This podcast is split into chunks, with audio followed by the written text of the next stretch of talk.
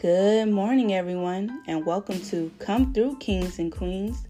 I am Dion Bell here on Anchor, and the purpose of this podcast is for giving motivational speeches and spiritual food for the soul through our Lord and Savior, Jesus Christ.